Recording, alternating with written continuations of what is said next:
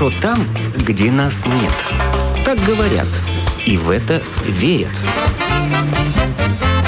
Мифы и рифы заграничной жизни в программе «Как вам там?».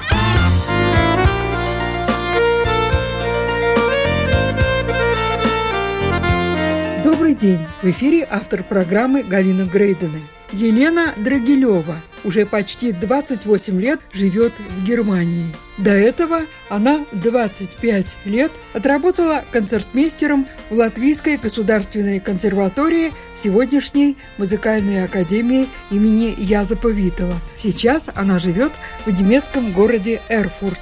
Елена – доцент, преподаватель фортепиано в университете города Эрфурта, а также преподаватель музыкальной школы имени Баха и концертирующая пианистка.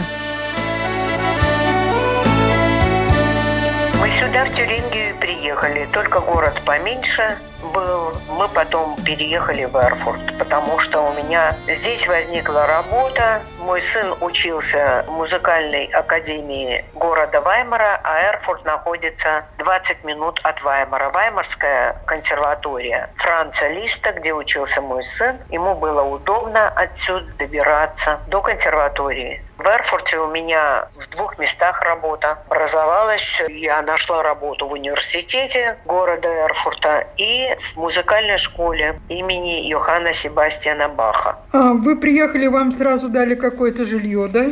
Безусловно, дали жилье, но квартиру. Вы поменяли уже? Нет, ну мы были в маленьком городке, вам mm. название ничего не скажет, но когда мы переехали в Эрфурт, то мы уже сами подыскивали себе жилье, которое нас устраивает. И жили в Эрфурте все, э, мой второй муж, с которым я сюда приехала, он латыш, мы уже 30 лет вместе и мой сын Дмитрий, пока мой сын не нашел работу в Берлине. Он поехал жить в Берлин. В Эрфурте вы снимаете квартиру до сих пор? Да, точно так же, как при Доме управления, только в данном случае здесь не Дом управления, а хозяин и владелец дома. Но вам государство как-то помогает оплачивать эту квартиру? Нет, не помогает. Я не прошу, я не нуждаюсь. Не хватает самой денег, чтобы оплачивать эту квартиру. Но те люди, которые тут живут, те, которым не хватает финансовых средств, тем помогает государство. Трехкомнатная у вас квартира, да? Да, три с половиной. Где муж нашел работу?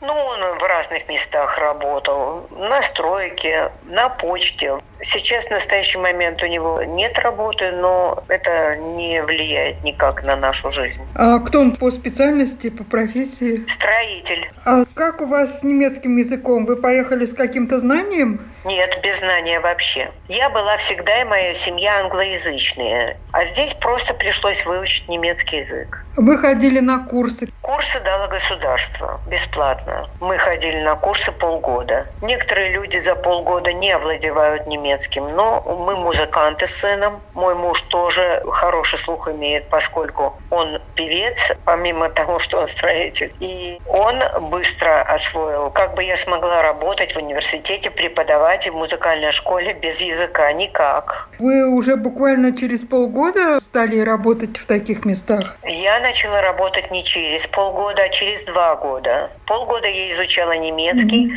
а потом я искала работу не так-то просто найти здесь работу. Очень много музыкантов, конкуренция очень большая.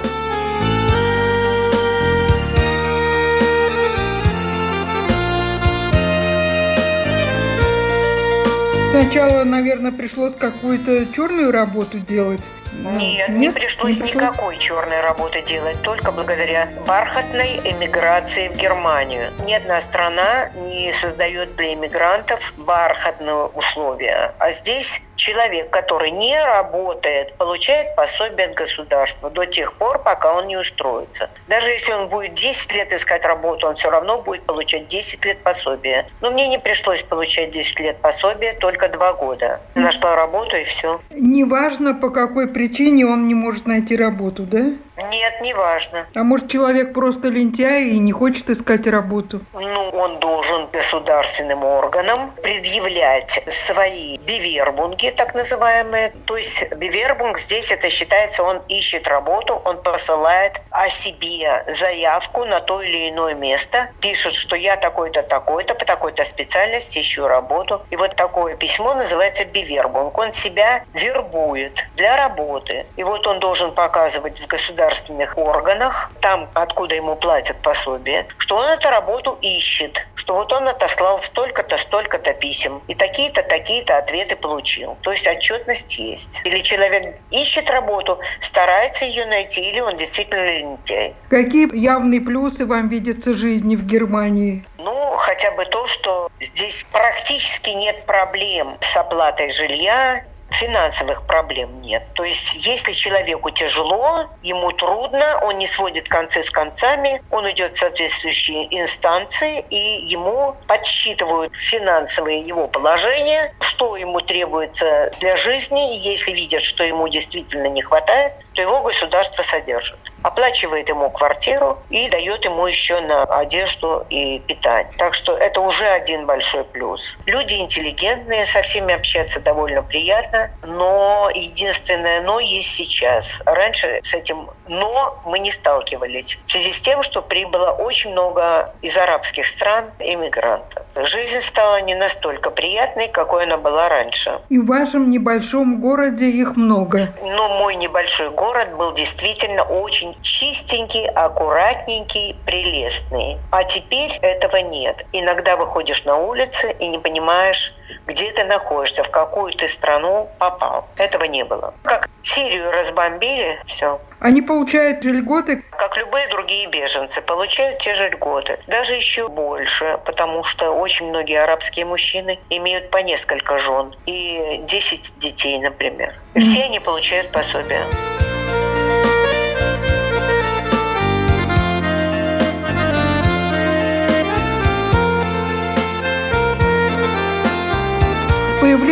Такого количества беженцев не стало ли опасно вечером ходить по улицам, например? С точки зрения безопасности стало намного страшнее. Были уже случаи очень неприятные. Даже в моем маленьком городе Эрфурте, я уже не говорю о Берлине, о больших городах. Здесь полиция очень сильно патрулирует все улицы, весь город. Очень усиленный полицейский контроль. Раньше не было. Я хотела вернуться к беженцам из арабских стран. А куда их селят? Остались очень много советских домов, э, потому что этот город Эрфурт принадлежал ГДРовской зоне. И здесь очень много домов стояли пустые, советской постройки. И блочные дома, и кирпичные, но советской постройки, типа Хрущева или что-то еще в таком же духе. Блоки, как вот старый Илкуцемс, допустим. А почему же они стояли пустые? Потому что жильцов расселяли в более новые постройки, постройки не подвергались эти дома капитальному ремонту, и жильцов расселяли. А некоторые искали сами себе другое жилье. И когда стали прибывать активно беженцы, то реновирование этих домов пошло усиленным темпом. И все эти дома снова стали жилыми. Они больше не стоят пустыми. Вот туда заселили всех прибывших. А беженцы с Украины уже появляются у вас? Нет, пока еще нет, только в Берлине. Сейчас для украинцев будут все дороги открыты. Стать э, профессиональным музыкантом, выступать на сцене, там участвовать в каких-то конкурсах. Легко или трудно пробиться в Германии? Очень легко. Вот это как раз очень позитивный момент. И у меня очень многие мои ученики из музыкальной школы выступали на конкурсах всевозможных. Здесь нет в этом смысле каких-то препонов. Ты проходишь поэтапно состязание, показываешь, на что ты способен, и попадаешь на самую высшую ступень. Если достигаешь, попадаешь уже дальше и можешь дальше развиваться. В этом случае как-то смотрят на национальность? Нет, нет, никогда. Главное, они видят, что ты хороший музыкант, хороший пианист, у тебя хорошая школа, квалификация. Конечно, я вам скажу, что не без блата тоже. Здесь очень даже блат присутствует. В том понимании слова, в котором он был и у нас. И это называется витамин В. Простонародье. Витамин В, то есть блат. По-немецки это не называется блат, это называется бицинген, но тоже буква Б. Ваша работа, она все-таки оплачивается неплохо, наверное, гораздо лучше, если бы вы работали в Латвии. Это совершенно несравнимо с ценами латвийскими. Но здесь оплачивается час мой, 40 евро, например. А как культурная жизнь? Не скучно ли вам жить в небольшом мне, немецком Мне городке?